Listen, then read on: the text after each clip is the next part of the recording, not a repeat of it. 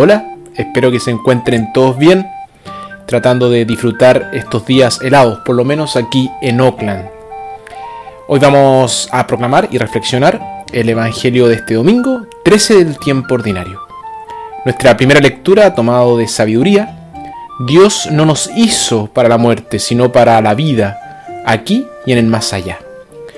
Nuestra segunda lectura, tomada de la segunda carta a los Corintios, San Pablo pide a los corintios que contribuyan a una colecta para los pobres en la iglesia de Jerusalén. En nuestro Evangelio, del evangelista San Marcos, ambos milagros relatados aquí son señales del poder de Dios, que restaura la vida y la salud a través de Jesús. Evangelio de nuestro Señor Jesucristo según San Marcos. Jesús entonces atravesó el lago y al volver a la otra orilla, una gran muchedumbre se juntó en la playa en torno a él. En eso llegó un oficial de la sinagoga, llamado Jairo, y al ver a Jesús se postró a sus pies, suplicándole, mi hija está agonizando.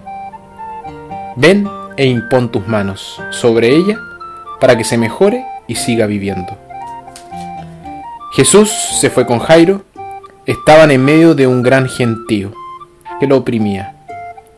Se encontraba allí una mujer que padecía un derrame de sangre desde hacía 12 años.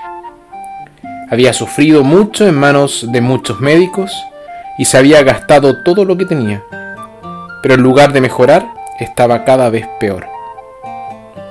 Como había oído lo que se decía de Jesús, se acercó por detrás entre la gente y le tocó el manto. La mujer pensaba, si logro tocar, aunque solo sea su ropa, sanaré. Al momento cesó su hemorragia y sintió en su cuerpo que estaba sana.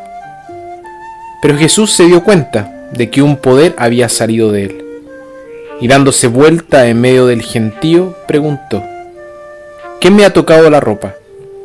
Sus discípulos le contestaron, ya ves cómo te oprime toda esta gente y preguntas quién te tocó. Pero él seguía mirando a su alrededor para ver quién le había tocado. Entonces la mujer, que sabía muy bien lo que le había pasado, asustada y temblando, se postró ante él y le contó toda la verdad. Jesús le dijo, Hija, tu fe te ha salvado Vete en paz y queda sana de tu enfermedad. Jesús estaba todavía hablando cuando llegaron algunos de la casa del oficial de la sinagoga para informarle. Tu hija ha muerto. ¿Para qué molestar ya al maestro? Jesús se hizo el desentendido y dijo al oficial, No tengas miedo, solamente ten fe. Pero no dejó que lo acompañaran más que Pedro, Santiago y Juan, el hermano de Santiago.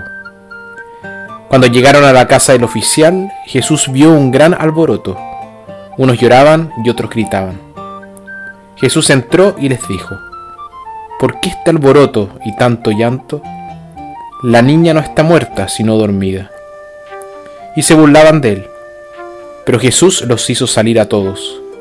Tomó consigo al padre, a la madre y a los que venían con él.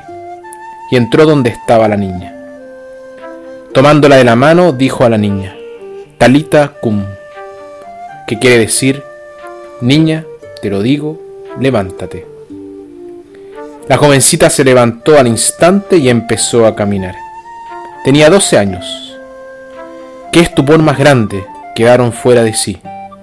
Pero Jesús les pidió insistentemente que no lo contaran a nadie, y les dijo que, que dieran algo de comer a la niña. Palabra del Señor.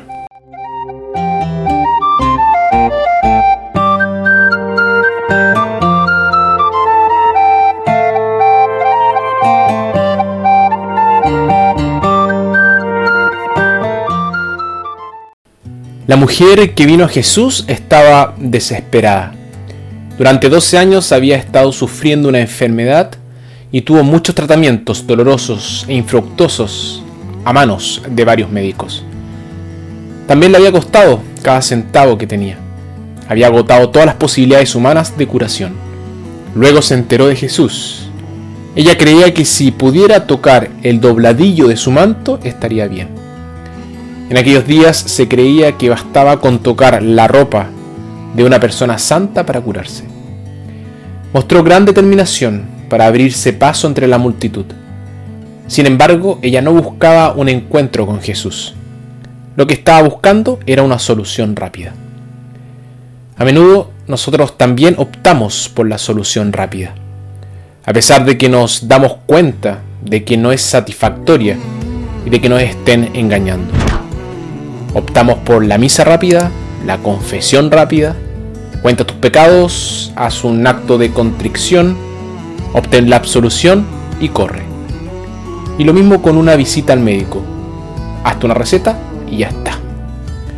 Sin embargo, no nos gusta que nos traten de esa manera, apresurada e impersonal. Entonces, ¿por qué optamos por la solución rápida? Porque hay una parte de nosotros que rehuye un encuentro personal. ¿Por qué es esto? Porque sabemos que es más exigente. Queremos acabar con esto de la forma más rápida y sin dolor posible. La fe de la mujer fue recompensada. Ella consiguió su curación rápida. Sin embargo, justo cuando estaba a punto de esconderse en el anonimato de la multitud, Jesús la buscó. No buscó este tipo de cura. Algunos curanderos reducen el contacto humano al mínimo Jesús no. Siempre trató con la gente a nivel personal.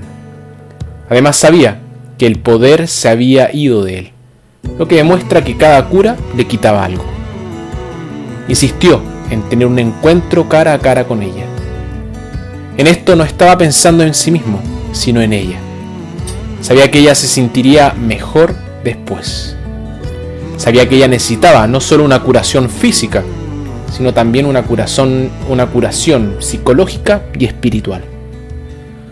Después de todos sus años de enfermedad, se sentía mal consigo misma y también se alejaba de Dios. Entonces la conoció. En el encuentro vemos la sensibilidad y la cortesía de Jesús.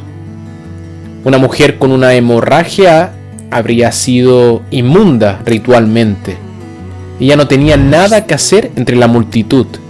Y al tocar a Jesús, también hizo a Jesús un ritual inmundo.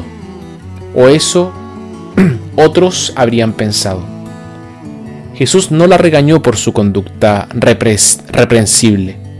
En cambio, él elogió su fe. Y le dijo palabras hermosas. Hija mía, tu fe te ha devuelto la salud.